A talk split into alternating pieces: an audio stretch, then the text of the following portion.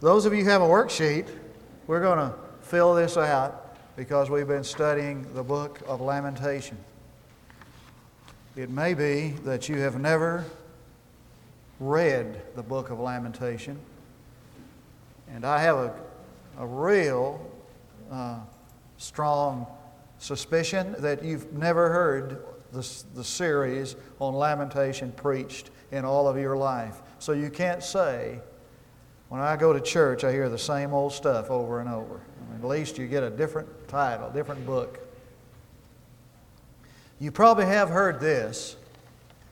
This was a letter written by Joe Sheraton to the Republic Insurance Corporation, Carson, California. Dear Sir, I'm writing in response to your request for additional information. In block number three of the accident reporting form, I put, quote, poor planning, unquote, as the cause of my accident. You said in your letter that I should explain more fully, and I trust that the following details will be sufficient. I'm a bricklayer by trade. On the day of the accident, I was working alone on the roof of a new six story building when I completed my work, I discovered that I had about 500 pounds of brick left over. Rather than carry the bricks down by hand, I decided to lower them in a barrel by using a pulley, which fortunately was attached to the side of the building at the sixth floor. Securing the rope at the ground level, I went up to the roof, swung the barrel out, and loaded the brick into it.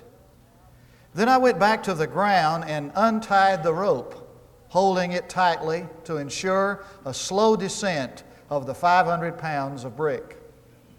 You will note in block number 11 of the accident reporting form that I weigh 135 pounds. Due to my surprise at being jerked off the ground so suddenly, I lost my pres- presence of mind and forgot to let go of the rope. Needless to say, I proceeded at a rather rapid rate up the side of the building. In the vicinity of the floor, third floor, I met the barrel coming down. This explains the fractured skull and broken collarbone. Slowed only slightly, I continued my rapid ascent, not stopping until the fingers on my right hand were two knuckles deep into the pulley. Fortunately, by this time, I'd gained my presence of mind and was able to hold tightly to the rope in spite of my pain. At approximately the same time, however, the barrel of bricks hit the ground and the bottom fell out of the barrel. Devoid of the weight of the bricks, the barrel now weighed approximately 50 pounds. I refer you again to, the, to my weight in block number 11. As you might. As you might imagine, I began a rapid descent down the side of the building. In the vicinity of the third floor, I met the barrel coming up. this accounts for the two fractured ankles and the lacerations of my legs and lower body. The encounter with the barrel slowed me enough to lessen my injuries when I fell onto the pile of bricks. Fortunately, only three vertebrae were cracked. I'm sorry to report, however, that as I lay there on the bricks, in pain, unable to stand, watching the empty barrel six stories above me, I again lost my presence of mind and let go of the rope. okay. Well, that's kind of funny. if it happened to him, I'm, all right. True story whether it happened or not. Huh. How do you feel when the bottom falls out and life tumbles in? You don't laugh about it, do we? Really, there are few feelings like the feeling you get when life tumbles in and the bottom falls out. How would you think you'd feel if you were like the guy that um, Swindoll tells about who who spent a year working on his dissertation. He had a, a regular job, so he worked a lot at night in the library. I mean, he worked hard. And for a year he labored over that dissertation, finally had it complete, every page, hundreds of pages. And he put his dissertation in the briefcase, his briefcase, and got in the car to head out to get some copies made. On the way to the copier store, he stopped in a 7 Eleven to get a cold drink, left his briefcase in the car. When he came back out, it was gone. Year, a year of putting that dissertation together. It didn't have another copy. And a crowd formed and watched a grown man put his head on the door of his car and weep till he could cry no more. The bottom falls out sometime in life. And a woman comes home and walks in the door and finds her, her husband has committed suicide. And a mother looks in her daughter's room and finds a note that says, I'm leaving. I'll call you someday when I feel like it. And parents sit around in the den and wonder how they're going to cope with a daughter's news that she has a baby out of wedlock. Where do you turn? To whom do you go? What do you do when the bottom falls out? It was my responsibility yesterday to um, do a little um, meeting with those who are in charge of praying in pr- for prayer for the upcoming Wayne Bristow crusade. And we met in room 104 to pray for revival, and there are groups of people. There was a group of people, uh, a person on the prayer committee from each church that was, was there, and our purpose was to pray for revival but as we got ready to go into the room after a brief time of devotional, and we got ready for prayer, a lady I could, I could see under great distress said, I have a prayer request. Now, we are there to pray for revival, but revival was not what was on her mind. She said, I got a call from my daughter this morning. She's had some tests run, and she said, We're coming out today. I'm coming out today to talk to you and Dad. And what she was saying was, I think the news is not going to be good. When life tumbles in, what then? Now, what we're talking about is real life. You may turn on the television and you can see these dramatizations where people live happily ever after, and the scene closes with beautiful music and everybody's laughing. Let me tell you, reality is that there are many times when the bottom of the barrel falls out and we're caught knuckle deep in the pulleys of life. What do you do when that happens? Before we get any further in lamentation, I want you to turn to the book of Isaiah. I want to point out a couple of things in the 40, 43rd chapter of the book of Isaiah at verse 1. And while you're turning to the 43rd chapter of Isaiah, I'd like for you to listen to this statement. There are at least three feelings you get when catastrophe strikes. You have fear, how am I going to make it? How am I going to live without Him? What am I going to do without that person in my life? You have fear. The second feeling, and these are simultaneous feelings, is insecurity. I don't know whether I'm going to be able to cope with this by myself or not. And the third feeling that you get when catastrophe strikes is loneliness. There's no one else around that will grasp what's going on with me. It is in these times, listen to me, it is in these times that God proves Himself real. And I cannot tell you how often I hear people say, you know, when the moment came for me and the bottom fell out, I found God to be real for the first time in my life, really. Now, I want you to look at this um, verse of Scripture, passage. But now, thus says the Lord, your Creator, O Jacob, and He who formed you, O Israel, Do not fear, for I have redeemed you. So that when there is fear, and that is a feeling that comes when catastrophe comes. He says, Do not fear, for I have redeemed you. The word means I purchased you. You belong to me, and I'm going to protect and perfect my investment. To the feeling of insecurity, he says, I have called you by, my, by name. You are mine. I know you by face and by name. And when when, the, when life tumbles in, I want to hold you real close, and you're going to feel around you the everlasting arms. And to the feeling of loneliness, he says, when you pass through the waters, I will be with you. Five words that take away loneliness. I will be with you. Now, that's a neat little message. If you're going through a trial, but what if what you're experiencing in life, when the bottom falls out and life tumbles in, what if it's not just a little test or a trial, but it really is the judgment of God upon you for sin? What if what you're experiencing now is the consequence of your sin?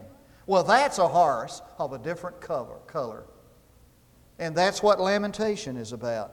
That's what this journal is about. It's about the lament of a, of a nation through a man who is suffering the consequence of his sin, of the nation's sin, God's judgment upon them.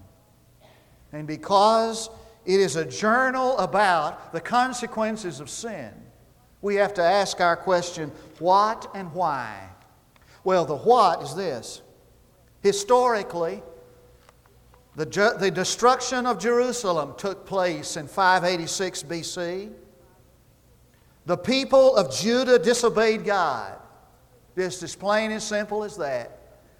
And God had been warning His people for 40 years through the preaching of Jeremiah not to disobey His law, not to ignore His prophets, and if they continue to do that, he would bring judgment upon them in the form of Babylon, known as the Chaldeans in the Bible. And they would be like a rod in his hand. They disobeyed God, they did rebel against him, and they did ignore his prophet, and he did what he said. And the Babylonians came in 586, and they surrounded the city and cut off their supplies. And they squeezed that city day after day after day of its life. Like you put a tourniquet around your arm and squeeze it until it atrophied and died. They squeezed the life out of Jerusalem until those people starved to surrender, turned themselves in to the Chaldeans, and were carried off to captivity for 70 years. Lamentations is a personal response to their siege and captivity. He's like a reporter who's walking among the, in the city, in the ruins, and he's reporting what he sees, and he laments as he does. He weeps when he stands and looks at a briefcase gone. So I want you tonight to come to this fourth chapter um, not as the study, not like you're going to study a Bible book, but so you can see your life pass before you. For the story of lamentation, the purpose of lamentation, is to show us the consequences of our sin. And it seems to me that if a nation is judged by their, because of their sin, and an individual as such, and this is a consequence, I want to sit up and take notice. Right? The, the, if you follow in the outline, the siege, humility, uh, humiliating, and horrible. Let's look at chapter um, 4 of Lamentation and uh, verse, I can get back to it, verses 1 and 2. How dark the gold has become. how, pure, how the pure gold has changed. The sacred stones are poured out at the corner of every street. The precious sons of Zion, weighed against fine gold, how they are regarded as earthen jars, the work of a potter's hand. Now, if you remember in the introduction of Lamentation, I said that there are five voices that speak in Lamentation, each chapter one voice. Chapter 1, the city speaks. Chapter 2, the Lord speaks. Chapter 3, the prophet speaks. Chapter 4, possessions speak. Let the possessions speak.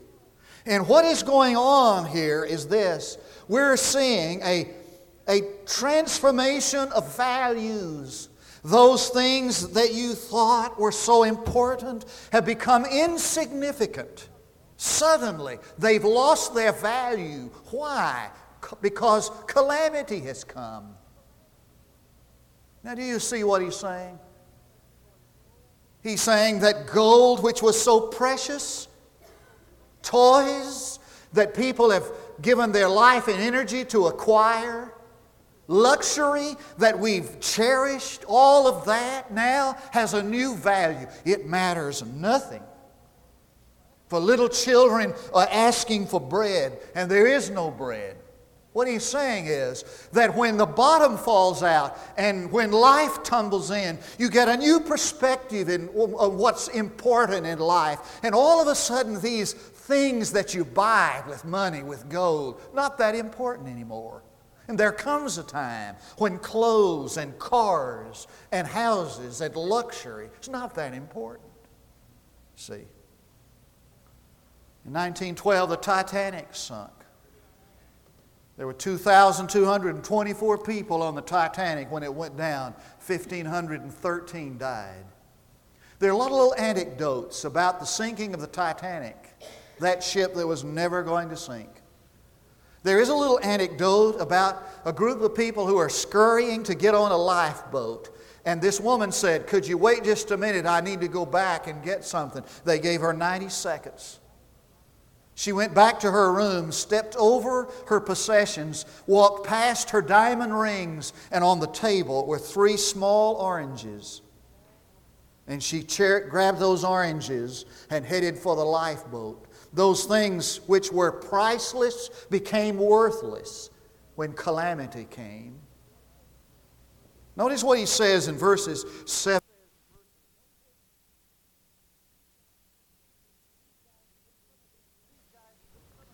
These guys, some of these men, maybe even where he talks about they were more ruddy in body than corals. Their polishing was like lapis lazuli. These muscular men, I mean, bodybuilders, some of them probably were getting ready for the Olympics. Body beautiful. Here's what you have you have these handsome men and beautiful women whose flesh whose skin is as white as milk. Look at verse 8. Their appearance is blacker than soot. They are not recognized in the streets. Their skin is shriveled on their bones. It's withered. It's become like wood, no longer soft, but hard as wood. You see, when calamity comes, what good is um, oh, Arnold Schwarzenegger body? And if you want to look at verse 9, you'll see the most horrible. Look at this, kids. Um, better are those slain with a sword than those slain with hunger. For they pine away, being stricken for lack of the fruits of the field. Here it is. The hands of compassionate women boiled their own children. They became food for them because of the destruction of the daughter of my people. You say, oh, it didn't happen. Yeah, it did. Something so, t- I challenge you to look anywhere in Scripture and find anything any more terrible than that. Something to look away from.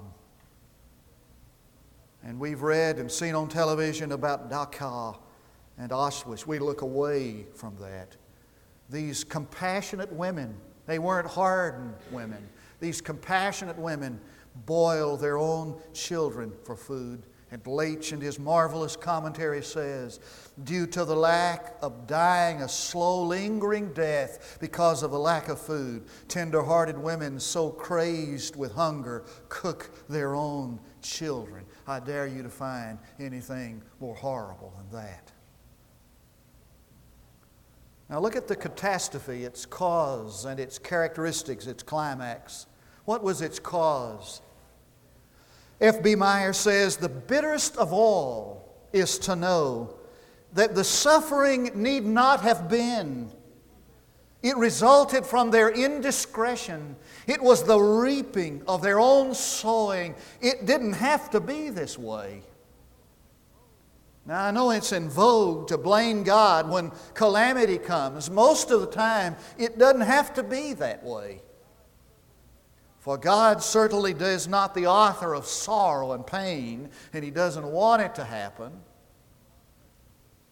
What are the characteristics? Verse 12 it's always un- unexpected, it's a total surprise. And that's a part of the calamitous nature of this thing. The Living Bible translates verse 12 like this Not a king in all the earth, no one in all the world would have believed an enemy could have entered through Jerusalem's gates. This will never happen to us. It'll not be my wife who has cancer, it'll never happen to me. It won't be my husband who walks out, it'll never happen to me. And so we live in the comfort of a life free from trouble and think tragedy and sorrow and heartache will never come to me. And there is this ominous warning in the book of Ecclesiastes, chapter 11, verse 9. Young man, it's wonderful to be young. Enjoy every minute of it. Do all you want to. Take in everything you want, but realize that you must give an account to God for everything you do. Never is going to happen to me. I'll do anything I want to. Nothing will happen like that to me. You ever said that? It comes as a surprise. Secondly, it comes it, when catastrophe comes, there is the feeling of being help, helplessly overwhelmed. Verses 13 through 15. Look. Because of the sins of her prophets and the iniquities of her priests, who have shed in her midst the blood of the righteous, they wandered blind in the streets. They were defiled with blood, so that no one could touch their garments. Depart, unclean, they cry to themselves.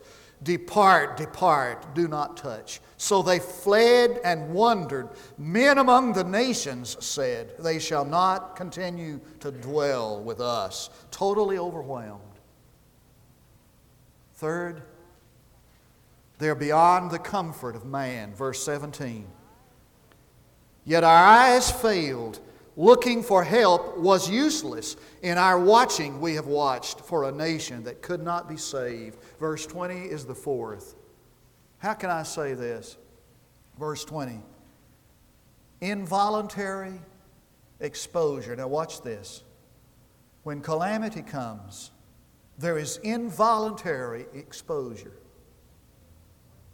Verse 20 says, The breath of our nostrils the Lord has anointed was captured in their pits, of whom we had said, Under his shadow we shall live among the nations. Let me give you the NIV translation of that. We thought that under his shadow we would live forever.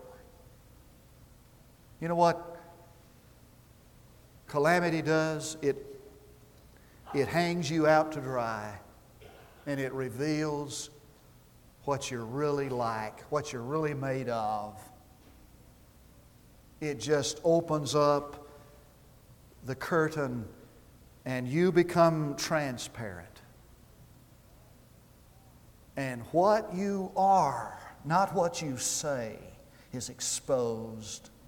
And they said, We thought we could live in the shadow of the Lord forever. and calamity came, and there was no place to hide. There are two lessons. I want you to get these lessons because that's what this is about. Number one, sudden devastation is often the beginning of a reconstruction process. Sudden devastation is often the beginning of a reconstruction process. It often takes the bottom to fall out before we begin the process back. Now, underline the word process because it doesn't happen all of a sudden. But until you come to the end of you, you'll never come to the beginning of Him. And oftentimes, it takes a calamity for us to come to the end of self, to the end of us. That's why James could say, Count it all joy when trials come, because when everything is swept away, you can begin the process of becoming. Second, behind the human pain of calamity is God's faithful presence.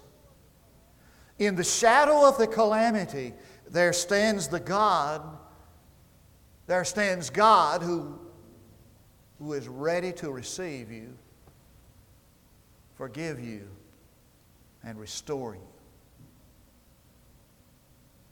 Let's pray together. Father, help us to be honest tonight about the circumstances, to be willing to understand that sometimes the circumstances are designed to bring us to you. And I pray, God, that rather than to curse the circumstance, we'll praise the God behind it. And our lives remolded and reshaped because we've gotten past the problem, past the tragedy, to the God who makes all things new. For I pray in His name who died at Calvary and rose again, even our Lord Jesus. In a spirit of prayer, in a moment, I'm going to ask you to stand. Our invitations are these an invitation for you to give your life to Christ, for you to come tonight and place your life in the church, or to come to make recommitment of your life to Him. And with a proper evaluation of what is happening to you determining what God is trying to say out of that. While we stand to sing, we invite you to come.